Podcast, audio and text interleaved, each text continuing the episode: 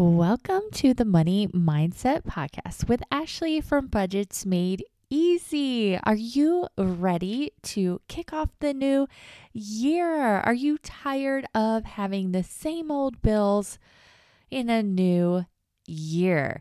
I currently have the Kickstart bundle, which I only do once a year to start the new year to help guide you through paying off debt, saving money, and making a realistic plan for the new year that you can actually follow through with. Because you know what? New Year's resolutions don't work. So, this is an actual realistic plan that you can do and follow through with the entire year. So, go check that out. It ends soon. Budgetsmadeeasy.com slash kickstart. Now, today's special guest is going to tell you about how she paid off $110,000 in debt in 18 months. But not just that. Now, that's pretty amazing too. But what we're really going to dive into today is switching careers, getting a higher education um, as an adult, and not, you know, paying very little for it or maybe even making money. She actually made money on her master's degree, and she's going to get her doctorate degree for free. Now, this took time. It took a lot of uh, practice and trial and error with her bachelor's degree, and now she helps um, employees within her corporation advance their careers and make know their options when it comes to going back to school as an adult because it's not easy, right? You're not a traditional student. You've got a job, you've got kids, you have other responsibilities, but you want to advance your career. Maybe you want to do something different. So she gives you a lot of information about how to do that with very minimal debt. And you know what? Your um, employer may even offer benefits just like these, and you don't even know it. So let's dive into Katelyn's episode. Let me know on Instagram tag me. Let me know if you want to go back to school as an adult. So we're not talking traditional student fresh out of high school. We're talking about adults. We're talking about you. Do you want to go back to school? Do you want to do something different with your career with your life? It's never too late and it doesn't have to cost you a fortune. There are so many options out there now so that you can do it as a working adult a working parents. So let's dive into her tips and strategies to help you do it without racking up a whole bunch of debt. Hello, Katelyn. Thank you so much for being with us today. I am so excited about this topic. This is not something that we've discussed before on the Money Mindset podcast. And it's all about like career change and, you know, using services and uh, resources to your benefit so that even as an adult, you can go back to school relatively cheaply, maybe even for free. And you're going to kind of give us some background about your journey, how you've done this, and how you help others do this now in your full time job. So, very interested to um, hear more details about it. But before we dive in, can you just give us a little bit of background about yourself and, you know, your journey? Because you've paid off a lot of debt as well. Yes, um, and thank you. I'm so glad to be here. I'm such a fan. So, my story kind of starts. So, I'm my name's Katelyn. I live in Virginia and coastal Virginia. I have a husband and three children who are 14, 12 and 11. I had to think about that because two of them just had birthdays uh, two weeks ago. So 14, 12, and 11. I have three jobs. I, I have three jobs because we paid off over a $100,000 in debt over about 18 months. Oh, man. Yes. So we really, and we're average income earners. My husband is a police officer. I do where I work in human resources for a large healthcare organization, which I'll go into a little in a little more detail a little later on. But yeah, I we started our debt journey just like most people finding you know those big names dave ramsey Suze Orman all those those big names that are out there.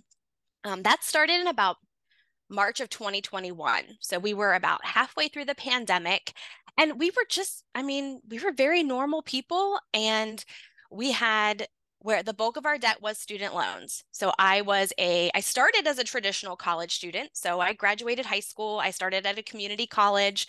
My parents paid for my first uh, semester at community college, but then life happened. I moved in with my boyfriend, broke up with my boyfriend, and got married very shortly after that actually we have a large family in a short amount of time our kids are very close in age um, and during that time, I started and stopped going back to school probably five or six different times. So I would get a wild hair and enroll in a program, and then life would be overwhelming because I was working and trying to raise a family and do all the things. And I would change my major because I really didn't know what I wanted to do when I grow up. I, st- I still kind of don't know what I want to do, but I like what I'm doing now. So we're going to go with it. Um, I thought initially that I wanted to be a teacher. And turns out I don't like teaching kids. I like my own kids. I like kids in general, but being in I did some student teaching, being in a classroom all day was not going to be for me. At least um, you found that out early. yes, I am very I mean, I wish I would have found it out a little earlier than I did, but that's okay. I mean, I was a history major. I was a um, political science major. I was an education major. I was a finance major. At one point, I worked for a bank for 15 years. So I was just kind of all over the place and not really sure what I wanted to do. So, of course, during that journey, I racked up a lot of student debt. So it ended up being over $60,000 um, for my my student loans and it makes me sick when I think about it because I actually started at a community college. I ended up finishing an associate's degree. So the bulk of that 60,000 was just in the last 2 years of finishing my bachelor's degree and it took me a longer time to finish it because like I said I was raising kids. My husband was working. He has a very hectic schedule because he is in law mm-hmm. enforcement and it was just a crazy time. So that brings me to March of 2021. Along the way of also racking up the student loan debt, we had started leaning into our credit cards because we didn't have an emergency fund. We had bought a house, things broke. We had a custody issue with my oldest child. So just kind of putting all this stuff on a credit card, we ended up with over $100,000 in debt. And my husband went back to school as well to get his degree. Um, so just a lot happening. And then March pandemic hit. That was fine. Um, March of 2021, I was just sitting there and I was so tired of paying bills. We were making decent money, but we never had any money, which was super frustrating. So we felt like we could never get ahead. We never missed a payment. We were always on time bills were paid, but it was just this feeling of, you know, everything coming in is going right back out. There's no room for savings, there's no room for anything. And I remember thinking in March of 2021, like we kept saying over that decade, 11 years that we've been married, uh, well, eventually we'll be able to save. We'll be able to pay this off eventually. We'll be able to save for college eventually. All right. So I am so sorry. I lost you. The internet went out in my office. so I'm going to have to edit this together if the sound sounds different. Um, that is why. So I lost you at where you were talking about how you were, um, you guys, you know, we're average family and you wanted to be able to save. And it was like um, March 2021, I believe. And you were talking about like, just that feeling of feeling like you can yeah. never get ahead and it's just like comes in and goes out. So that's where I lost you. So I don't know how much you talked after that, but let's look up there. yeah, definitely. So I think I was pretty much wrapping up what I was saying there was, you know, March 2021, I put all of our debt down on paper.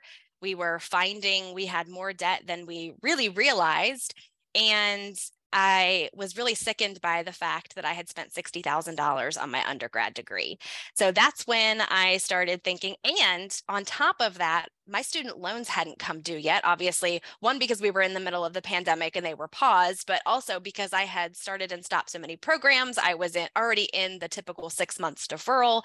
And March of 2021 was that kind of realization, even though we're still in the the student loan repayment pause and all of that. But these are going to come due soon. And when that happens, we are going to be in the red every month. We're not going to be able to make all of our payments. There's just there's just no way. Mm-hmm. So that's when we started paying off our debt. My husband is very lucky. There's no shortage of overtime in law enforcement. So he was working and the way his schedule works, he works 60 hours one week and 24 hours the second week. So, especially on those weeks where he was only working 24 hours, he was able to pick up massive amounts of overtime, extra duty to help us pay off our debt. That's when I picked up a couple of part time jobs. I had transitioned in January of 2021 from working in a in training. I worked in learning and development at a financial institution, and I moved over to learning and development at a healthcare organization. So I actually was able to go back to the bank and work part time doing some contract work for them, writing procedures, which was great. And I did that for a while to help pay off our debt. But then I also got an opportunity to start teaching a bulletproof manager class for a contractor I had worked with at the bank. So picked that up and then transitioned away from writing those procedures and was able to find another job more in my area of expertise that I wanted to grow in. And I now teach, I'm a college instructor at a local university. So I do all these things and I actually teach a career orientation seminar. So my instruction is all based on job searching, using your education to find a really good job, maximizing that education, and um, things like building your resume, interviewing tips and skills and things like that. So I've kind of been able to come full circle there and use all of this information to help other people find affordable ways to get education. So back in March of 2021, when I was looking at that $60,000 figure that I spent on my degree, I knew that I wanted to continue my education. I almost had to continue my education because I needed my mm-hmm. loans to stay in deferral. So I knew that I wanted to find a way to make it as affordable as possible. I thought maybe if I get a master's degree, that 60 60,000 won't seem so bad, right? That I spent yeah. that much money. Um, and I was listening to some other podcasts, and I remember the co-host of the podcast had worked in higher education. I can't remember exactly what he did, but he said, I remember him saying, like, these colleges have money they have endowments, they have grants. You just have to look for it and you have to ask for it. Now, circling back to when I started my journey at community college, my parents were both successful without having a college education. So it mm. was a different time, they were in different industries, and they really didn't understand you know filling out the fafsa so when i started college they just paid in cash for that first term and then i was kind of on my own but i was still a dependent student because up until 24 you're considered a dependent regardless if your parents claim you on their tax return or mm-hmm. not there's still that eh, expected family contribution that the government says that you know if you're under 24 years old not married and you know there's other caveats that go along with it but your family is expected to give us their tax information so we can figure out how much they should be paying for your college well that's not a reality for a lot of people a lot mm-hmm. of people's mm-hmm. parents can't pay for their college or maybe they're not comfortable giving that information i know for me I think I asked my mom one time for her tax information and she was like, You don't need that. Not understanding that, yes, I, I really did need it. So I kind of went through taking out student loans. Um, eventually, I became an independent student when I got married. I got married young. We got married when I was 22. So at that point, that's when I decided to go back to school because I could apply for financial aid but I really didn't read through my financial aid package. Yes, I got a few Pell Grants here and there, but most of it was student loans. Um, some of them were un- unsubsidized, some of them were subsidi- subsidized. Didn't really understand any of that, which is crazy because I worked in lending for like four years but it just it didn't seem like real money to me right? Oh they right. were paying for my education. I'll worry i'll have a high paying job when i come out of this which i think is myth number one that we need to address yes. is getting a college degree does not guarantee you a high paying job. It almost doesn't even guarantee you a job that you can live on your own with.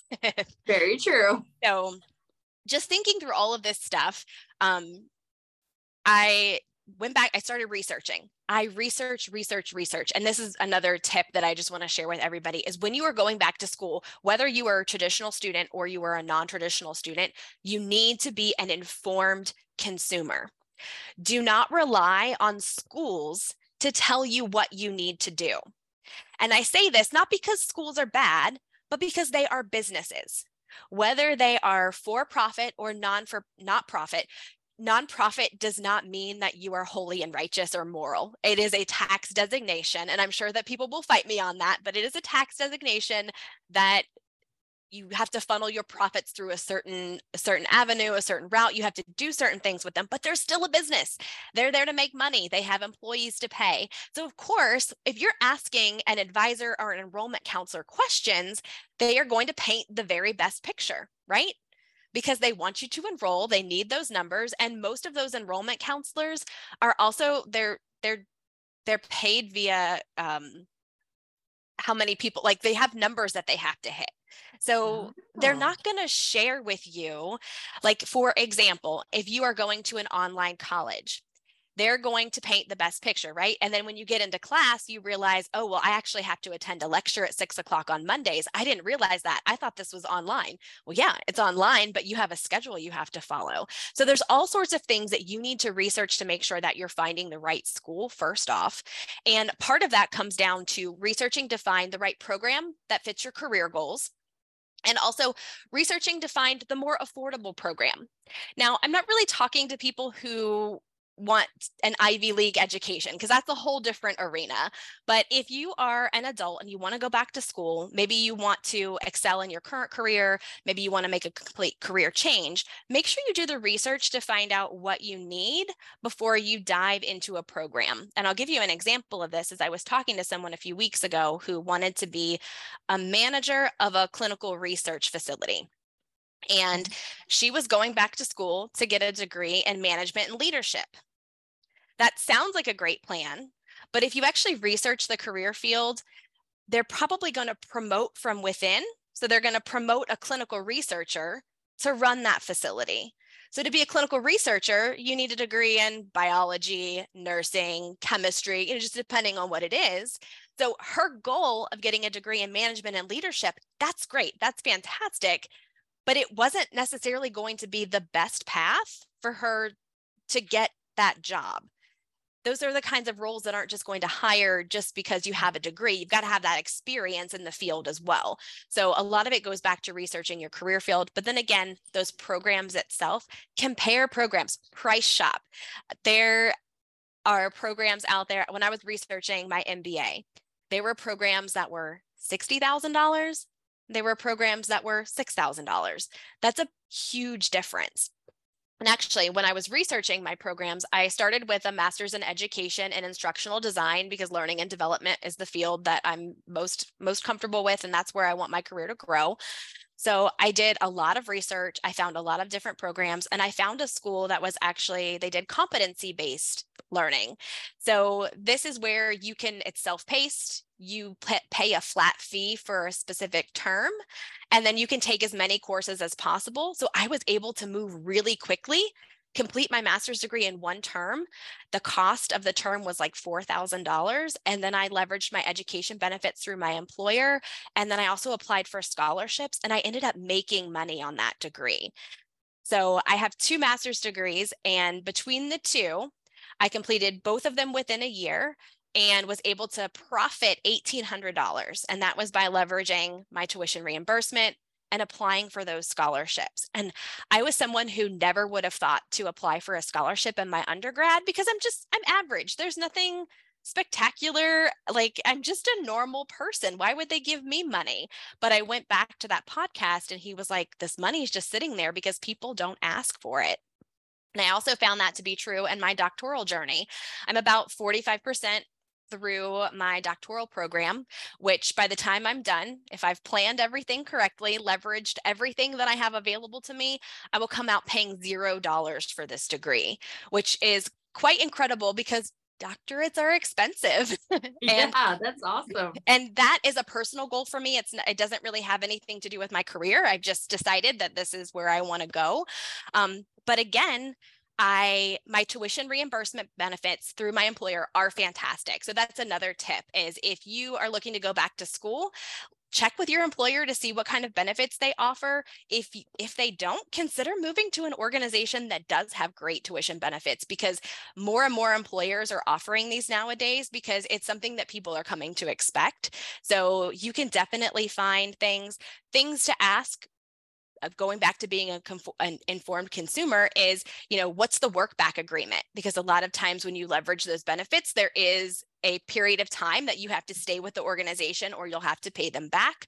Um, what are the tax implications? So typically the government gives 5250 tax free but anything over the 5250 typically the employee is responsible for paying the taxes on that. So seek advice from a tax advisor. I'm not a tax I'm not a tax professional, but I do know just a little bit about that. So make sure, you know, you're looking at all those different details. But um and I completely forgot where I was going with that. But yes, definitely like look for those tuition benefits, but also look to see what's available.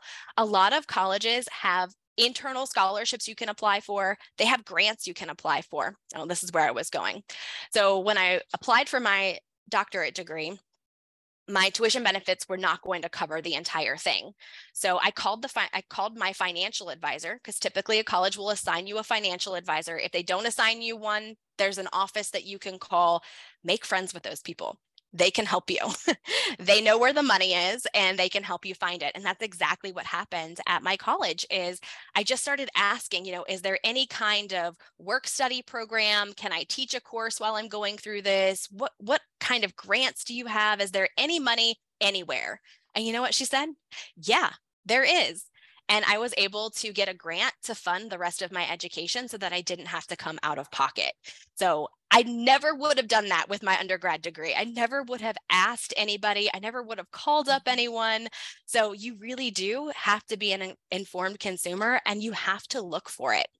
Um, and then external scholarships those are available all over the place you do have to do a little bit of research but and you also have to apply for a lot for every one scholar for every 10 scholarships you apply for you might get one but a lot of times that's worth it so take the time to comb through things research talk to your financial advisors at your your your higher education institution so there's just a lot of options out there that you can leverage.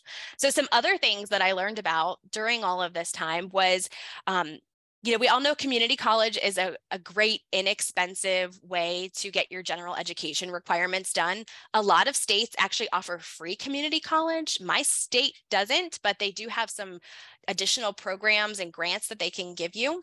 Um, and it's just more affordable. So you can always start there. But other things that I found are things like sophia.org or study.com. And these websites will allow you to take gen ed courses. Um, study, I think sophia.org, you, it's like a subscription basis. So you can subscribe for four months and you can knock out your, your English Comp 1 and 2, your Bio 101 and 102, like your very basic gen ed requirements and depending on how quickly you can move through those you, i mean you could knock a lot out in four months. And of course you can renew your subscription. Um, study.com has a very similar feel as well and there's a few other ones out there. But again it goes back to being an informed consumer. So talk to the school you want to transfer to and make sure those courses transfer.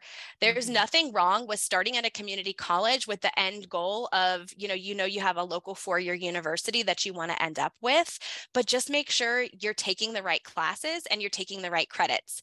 Because this is another another opportunity here, another tip is when you're looking to transfer credits, a lot of or a lot of schools were advertised, oh, you can transfer up to 90 credits or you can transfer up to so and so. Yes, but do those credits apply to your degree program? Is the caveat there. So most degree programs, you're going to need very specific courses. So, sure, you can transfer 90 credits, but are all 90 of those credits actually going to allocate in your degree program? Or do you just have a bank of all these credits that aren't doing you any good? So, always be an advocate. And if you think you know where you want to go, you know, where you want to end up, call that school, go to their website, find the information. I know in Virginia, our community college system has a really great website where you can go in and like put the course in and it will tell you the course equivalent at like 60 of our our in-state schools, right? Nice. So you can start to pre-plan and make sure that you're taking the right courses. Some other things to consider is if you are a traditional college student and you want to save money, if you're at a traditional university and you, let's say you come home for the summer, you can take courses at your community college and they'll transfer back to your school. You just have to make sure that you're talking to your advisor, that you're very clear about what your plans are. But these are all great ways that you can start to save money when you're looking at your educational cost. Um, so, yeah, just going back to comparing those programs, finding the right college for you, and also finding the right fit for your lifestyle. So many colleges now, education, higher education is changing vastly. I mean, over the last decade, we've seen so many online colleges, we've seen traditional colleges go to online formats to be able to reach more people. So it's definitely changing. The traditional 16 week or semester is normally not good for a working adult. Uh, it's a long time to commit, feels like you're not making any progress, right? And going back to debt payoff, right? A lot of us use that snowball and getting those quick wins. So, same thing when you're looking for an educational program, is looking to see, you know, I, I'm somebody that's very behavior based. So, I knew I needed quick wins. So, I started at a school that had eight week classes instead of 16 week classes when I finally went back to finish my undergrad. The university I teach at actually has five week classes, which I was talking oh. to a student a couple weeks ago, and he was saying that's that's why I went back to school because I knew I could do something for five weeks. Like if I could just take that first step, commit that five weeks, and then it'll be another five weeks and another five weeks. And along the way, he's checking those boxes. Or I'm a, I'm a highlighter. I love to highlight stuff off a list, right? So, mm. but it's it's that behavior, those quick wins. So, and colleges all over have unique formats. You get five weeks, six weeks, eight weeks, 10 weeks, 12 weeks, traditional 16 weeks, whatever that looks like. Self paced, which is my favorite. Self paced mm-hmm. does not work for everybody though, because if you're somebody who is motivated by deadlines, that can be a disaster. yeah. So um, I always use use caution when you're looking at self-paced programs or competency-based programs where you're pretty much on your own I am very much like, let me do this. Let me let me use my own timeline. I'll get it done as quick as possible. But not everybody is that way, and that's okay. So it's great that there's so many different formats out there that you can choose from so yeah, some other things. Ashley, I'm sorry. I feel like I'm just talking, talking, talking, talking. So interrupt me at any time. no, you're fine. This is great information. Yeah. So other things that you want to look for when you're going back to school is you want to look at accreditation. And I feel like there's a lot of confusion around accreditation because there's regional accreditation and there's national accreditation. And uh, there's a lot of negative information about national accreditation, but that's not necessarily true. So regional accreditation is your typical kind of standard accreditation that you're going to see at your your your local colleges and universities, um, even your Ivy League schools. I think there's eight regional accrediting bodies that are split up um, through geographical areas in the United States. Um, so you always want to make sure that your program is that your college is accredited and that your program is accredited. So there's that regional accreditation that most of us are familiar with, and then there's national accreditation. And the reason why people get confused is because you would think that national is higher than regional, mm-hmm. but right. it's it's not. It's not. Oh, um, okay. National accreditation is you see this more in like technical programs, vocational schools. A really good example of a college that I work with that has a national accreditation is Chamberlain University. Chamberlain is very much healthcare. So all of their courses, like even when you're looking at like taking history, it has some kind of healthcare component to it. So that's really kind of your difference between your national accreditation and your regional accreditation.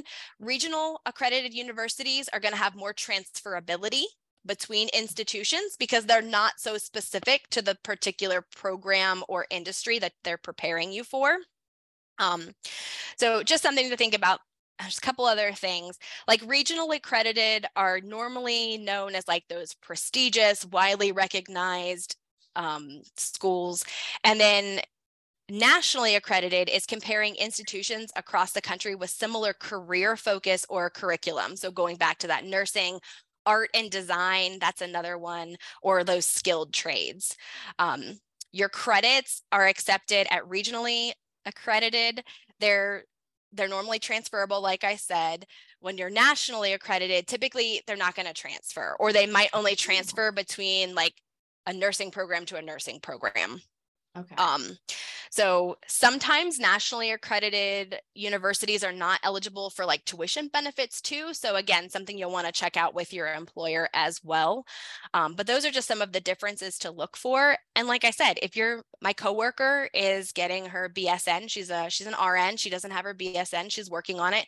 She's going to a nationally accredited school because it is designed for nurses, like it is nurses in and out. So that's fine for her. However, if I wanted to be a college professor, I probably wouldn't go to a nationally accredited school because they're going to be looking for that kind of, I hate the word prestige because it's not right. There's not one that's better than the other. It's just different. So make sure you're choosing the path that's right for you and your career field. Um, some other things, so I know I've mentioned talking about like selecting a college and how it is a business. So just keep in mind that you have to do your own research. You have to ask the right questions. You have, I mean, questions to ask. You don't know what you don't know. So sometimes this is really hard. But one thing that I did when I was comparing programs is I found some social media groups for those schools. There's pretty much social media groups for everything. So, and I messaged five people in one of the group about a particular program. Um, I don't rely on comments and like advertising and things like that because people are just negative and nasty. So I just reached out to random people. Hey, what's your experience been? What do you wish you would have known before you started? What are some things that are really great about this program that you love? Um, you know, how is this fitting in with your lifestyle? And surprisingly, all five of these strangers responded back to me, which I really appreciate. But um, for this one school, all five of them were like, no, this is horrible. This is not what they said it was going to be. Like, run as fast as you can. It's been nothing but headaches and misery. Um, but again, it's because it's it's very salesy, right? It's you're talking to an advisor, they're going to sell you so that you get in, and then you're kind of stuck. And we definitely don't want that. So total advocate of reaching out to random strangers on the internet who may be in a degree program that you are interested in just to get that actual feedback from people who are in it. So, That's a great idea. I never yes. would have thought to do that. You must be an extrovert because I never. I'm an. Funnily enough, I'm not. I'm not an extrovert, and I, I laugh all the time because um, my background is is teaching, training, adult education, and I and I teach on Zoom all the time. And I used to do new employee orientation where I would talk to 500 people at a time. But I'm not an extrovert. I am such an introvert. If we go to a party, I don't talk to anybody. I like sit in the corner with with my drink, and I just I just I don't know. I I don't mind talking, prof- like reaching out to people, but uh, like honestly when it comes down to it i just want to be in my house by myself. Um, but yeah so definitely advocate for for reaching out getting those opinions getting that feedback just to make sure that you are being kind of quote unquote sold what you think you're being sold. Um, so yeah some other things i'd like to talk about. So in my full time job, I help people find programs that align to their career goals. So make sure you really do, and I think I touched on this already, so I'm really sorry, but make sure you do your research ahead of time to to find that right degree program. You know if you're going to be um, like a k through 12 teacher make sure you're entering a program that's going to prepare you for your licensure. Um, understand what that licensure looks like. Look look at the big picture not just the education program itself. Do you need to do student teaching? Are you going to be able to take time off work to do that? So there's so many different factors that you need to be looking at when you're selecting those programs to make sure that it fits in your lifestyle as well. Um, so yeah, I've gone on and on. Ashley, do you have any questions for me at this point? no, I love this information. I had never, I guess I had never thought about the schools being a business. Like that's such a good point because it changes your perspective on how they are advising you. And that's that's just so crucial. So I love that piece of advice. Now, you do help people in your full time job. Um, it's a benefit of your employer. And so let's talk about that a little bit because some people may not realize or know if their employer has someone like you to help them figure this all out and they they might especially if you work for a bigger organization i mean if you work for a small organization probably not but um, tell us a little bit about um, what you do uh, for your organization Yeah, definitely. So I work for a very large healthcare organization that spans several states. Um, we are a Catholic healthcare organization, so that puts a kind of a different light on it too. But I work mm-hmm. in human resources, and my team functions as a part of talent acquisition, which is recruitment. But we focus on helping our associates who are already with us. So our employees that have been employed for, I mean, really their benefit starts on day one. So we help them if they're maybe just getting their foot in their door in the door, or they're not quite sure where they want to go in healthcare because it is vast. Um, we act sort of career coaches, guides to help them find the right program or the right career path to get on to succeed in the organization, to be able to continually grow because we want them to grow with us. We want them to we don't want them to stay in the same position forever unless that's what they want. If they want to grow and excel and get promoted, my team works with our associates just to kind of put them on the right path we also try to help them with finding the right educational programs. Like I said earlier, my organization has great tuition benefits. So we help them kind of find the right school that they need, and then also how to maximize those tuition benefits as well. So it goes back to finding the more affordable programs, finding the programs that are right for them, because most of the time these people are already working full time. So it is a huge undertaking to mm-hmm. go back to school when you're working full time. It can be done, it's not impossible, but it, it's something that you need to to realize and plan for. So we talk through all of those different really nuanced things that they're going to need to be prepared for as they start that journey. We also, I mean, we go as far as to helping people fill out their FAFSA form because you always want to fill out that form because you there may be grant always. money somewhere. Just make sure you understand your financial aid package when you get it, which is something else that we can kind of help people work through. What it, you know, what is a loan, what's not a loan. Um, we we also have roles that we will fully fund their education for. So nursing is one of them. So wow. we get a lot of people that want to be nurses and that's great and wonderful because we need nurses. Excellent career field to go in right now. It's a tough job, but we need nurses. So um, we'll help people find the right program and then we help them have have everything paid for so er, i mean there's no cost cap on it either so they can they pretty much wow. have their choice of program uh, Yes. And awesome. it's only it's an 18 month work back commitment. So and that starts while you're in school. So you're already nice. in your work back commitment while you're going through your program. But we also help place people in those high priority roles. So the laboratory is another great role. And the lab has this amazing career ladder too. There's so much progression. Nursing does as well. So um we do that and i also work with non-clinical as well actually that's kind of my niche is i i talk with the people who are more in like our shared services division so maybe they're in accounting or finance or human resources or supply chain um, so some more kind of like non-clinical traditional things so we look at you know maybe they've got a bachelor's degree and they want to go back and get a master's so how can we how can we do this? How can we leverage our tuition? How can we make this a little bit easier? And then i also just help people figure out what they want to do, which is sometimes a challenge. But we do a lot of just general guidance. Maybe they don't need to go back to school, but they're not happy in their role and they want to find something different. And not because of anything significant, but maybe it's just, I mean, sometimes you get a job and it's just not the right job or you don't, mm-hmm. you're, your your interests change your passions change i mean mine change like every six months i won't even lie so you know sometimes you have to you start you might be in a really great job, but maybe that those job duties and responsibilities just aren't something that are helping you anymore that you're excited about. So I help people kind of transition away from that as well. So just, I mean, job searching on its own can be quite laborious. I mean, you have to know what you're looking for. And of course, we're looking internally, but I help my students at the college look externally. And there's so much out there. And when you're applying for jobs, I mean, we've all probably seen on LinkedIn, you can like see how many people have applied for a job. Sometimes it's a thousand people have applied for that role. So really looking at how can you be the standout candidate and I've talked a lot about about education the last, you know, 45 minutes or so, but really when you're applying for jobs, it's not just the education.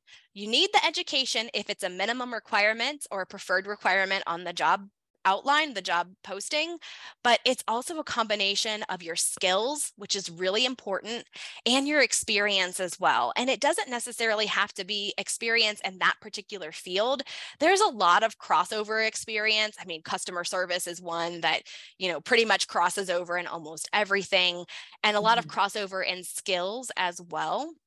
So, if you are looking to transition into another role and maybe the education piece is already taken care of, make sure on your resume that you're highlighting those skills. Make sure that you are highlighting that relevant experience. And you should have a resume that is specific to the role that you are applying for. So, never use a generic resume.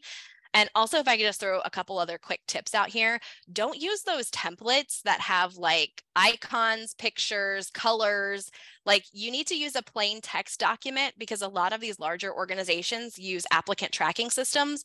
And when you submit your resume, it doesn't convert right and when like from the mm-hmm. recruiter view it looks terrible and messy and stuff gets left off and pages get blown out and so plain text resumes definitely two thumbs up for those. They're not as exciting, but honestly, your recruiters and hiring managers aren't looking to see. Everyone knows you're using a template on Word. Like we know you didn't design that yourself. So yeah, just, true. Just use a plain text document. Use all the white space possible. Um, if you have less than 10 years experience in the industry, a one page resume is absolutely fine. If you have more than 10, two page resume. Don't go over three pages because a recruiter is looking at your resume for less than 30 seconds. And if there's more, they're not going to keep going. So um, just some things to consider. I I always hesitate giving like resume advice because you could ask a hundred different people and you're going to get a hundred different responses. But what I've seen with the hiring managers that we work with, with my students, the plain text resume with as much skills and experience and your education as possible highlighted is it's gold. So something to consider as you're transitioning into a new role. Yeah, I love that because I had always thought it was one page only. And as you know, my husband and I have gotten older, it starts to like, stack up, right? Yeah, and like, how are you, going to fit this on one page? Yeah. So I love that. Okay, so you can two pages two is good. pages max at least. Yes. Okay. Awesome. And love I want to throw this out. This is not for federal resumes. So if you're applying for a job with the federal government, they do want to know everything about your life. So your oh, resume oh, yes. could very yes, much be be 12 pages long, just depending on on how much. But but typically for your you know your your um, private sector roles or your public sector roles, those are the one or yeah. two page resume is fine, but don't give them a five page resume. Nobody's going to read past it. I promise you. That's true. They don't need to know about your job in high school and stuff when right. got 20 right. years of relevant experience. Yeah. So. well, and now that you mentioned that, that's another thing. If you have a college degree, you don't need to put your high school information on there because it would be naturally assumed that you graduated high school or you True. have a GED, right? So just right. some small tips so that you can fit everything on one or two pages if you'd like. I love that. And I really, it, I don't know how to describe this because I was a police officer before as well, like your husband. And so just the atmosphere, the culture is very different. And so just the thought that your organization has all the support to help people learn and grow with and you know make transitions with and wanting to keep people versus oh you want to leave? Well screw you type of uh, right. mentality. Is like wow this is so refreshing. So you know for people that um, may not know if they have this type of a benefit should they just contact hr i mean like who should they talk to to see if this is something that is offered yeah. So I will say my organization is probably on the forefront of this, but I have seen it at other organizations as well. So we're called Internal Mobility, but it may be your learning and development team that could help you with this. When I worked at the bank, I did very similar things. It wasn't a formalized process, but we would help people with kind of finding that right path as well. Um, but definitely, usually under the umbrella of HR, they'll be able to point you in the right direction. Your tuition benefits are typically going to fall under HR, and this would typically follow that as well. But if your organization doesn't have someone that you can lean into, don't be afraid to talk to your managers, right? a sign of a good organization is having that growth mindset, right? We call it that like talent shepherd. We want to shepherd you into, you know, growth in the organization instead of being a talent hoarder. So if you've got a great manager, lean into them, ask them questions, ask them how they got to where they are. You know, don't be afraid to to kind of communicate that. And also, you know, if you work for an organization and there's an area like I'm going to use banking for instance, maybe you work within a branch, maybe you do new accounts or something, but maybe you have an interest in like financial crime or fraud. Like don't be afraid to reach out to somebody in your in the fraud department and just start asking some questions. A lot of times people love to talk about what they what they do. I love to talk about what I do.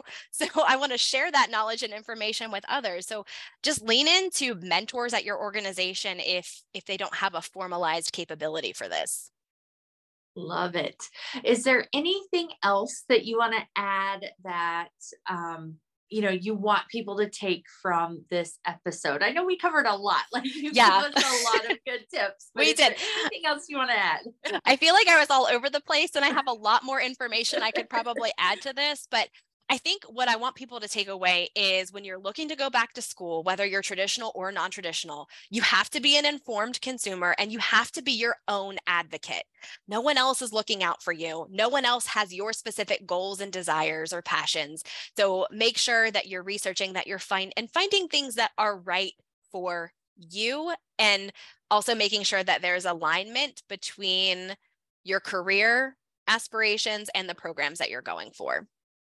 Yes, absolutely. Now, if somebody has any questions or um, anything they want to reach out to you, do you have a way that they could do that?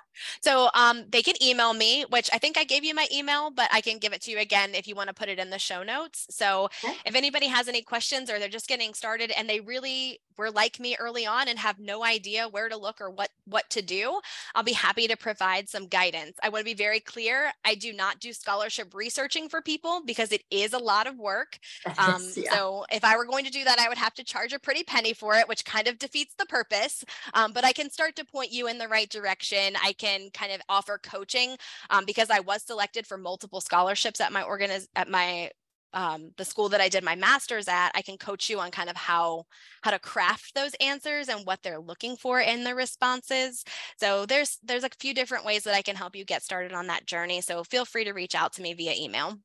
Awesome. I will make sure that's in the show notes. And thank you for sharing this great yeah. information. I feel like we need to have a part two. Just let me know. I can go. Expand. Yeah, I can definitely go into more detail over different programs at community colleges. I actually have some friends that are are doing the same thing that I'm doing. They're leveraging. I have a friend who um, has a bunch of degrees already, but decided to go back to school to be a nurse. And he and I were talking about he got money through the CARES Act to pay for his nursing school.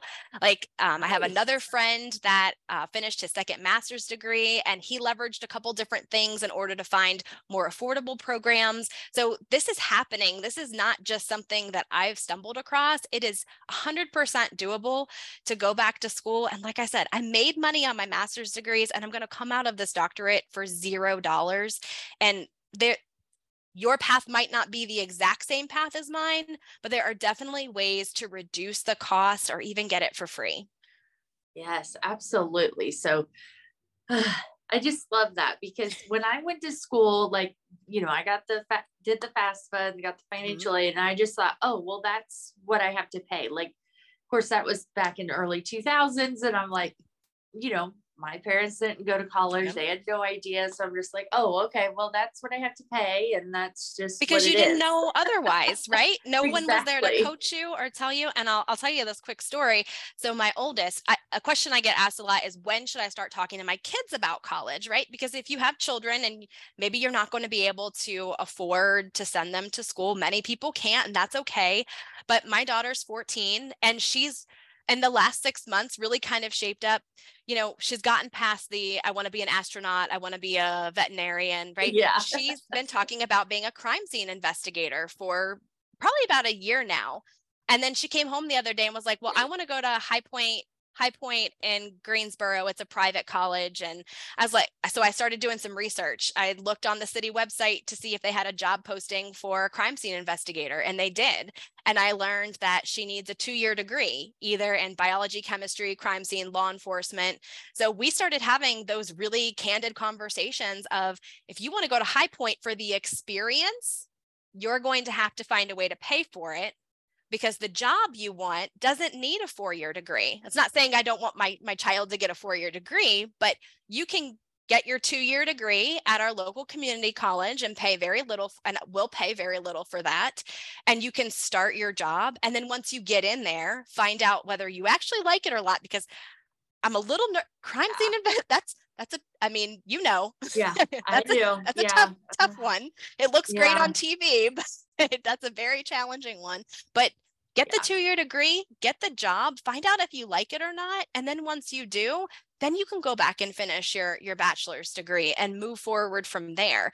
Like it doesn't have to be this. I graduate high school, I go to college, I'm in my job for the rest of my life. That model does not work anymore Exactly. Right. even if we did the traditional path i talk to people every day who are 20 years into their career and they're like i don't want to do this anymore so just keep that open mind do your research and just yeah it can really help you to be an informed consumer a consumer and advocate when you're looking into this Absolutely. And I will say that most uh, government employers, um, they have tuition reimbursement. Mhm. So, Yep. you know, as you know, she could do that and then make sure sh that she can handle it Mhm. and then go back to school uh, and they'll pay for it. So, Yep. all right. Well, I appreciate you taking the time and I will put your information in the show notes in case anybody would like to reach out for some extra help. yeah awesome thanks ashley Thanks. All right. She gave you a lot of really great information, and you may be ready to get started and start looking into it. So, reach out to her. Um, she has offered a couple of free consultation 30 minute calls for my listeners. So, you know, she doesn't charge anything, she doesn't do this uh, for the money. She does this just to really help people. So, check out in the show notes how to email her, let them know that you listened to this episode, and she can kind of help guide you a little bit to getting started because there's just so many resources out there and so many options. And so you really have to figure out what will work for you and your life and your the season that you're in right now because it's different depending on if you have young kids, older kids, if you know your job, how many jobs are you working. Uh, but keep in mind, it is doable. So don't be scared to get started and reach out to her to get a little bit of help because just like she said, colleges are businesses and they're out to make money as much as they can. So, let me know if you would like to have her back and expand on some of this because she packed a lot into 45 minutes and there's even more she could talk about. So, let me know if this is a topic that you're interested in and would like to hear more about because she has offered to come back and expand if you guys want it. So, you have to tell me yes or no. Do you want her to come back and learn more about uh, going back to college as an adult? And don't forget that the Kickstart bundle is for sale for a limited time. There's only a few more days left. It won't be available again until next year. And if you are tired of having the same year over and over, where you get to the end of the year and you're like, I made how much money? Where the heck did it all go? You have the same bills, more bills. You're just sick of it, right? That you're just someday you can save. When you get there at some point, you can save. Let's get started so that this year can be different. 2023 is going to be different for you, but you have to take action and you have to do it now. You've got to get started. So go check out the Kickstart bundle at budgetsmadeeasy.com slash kickstart. And the link, of course, is in the show notes. I will talk to you guys soon.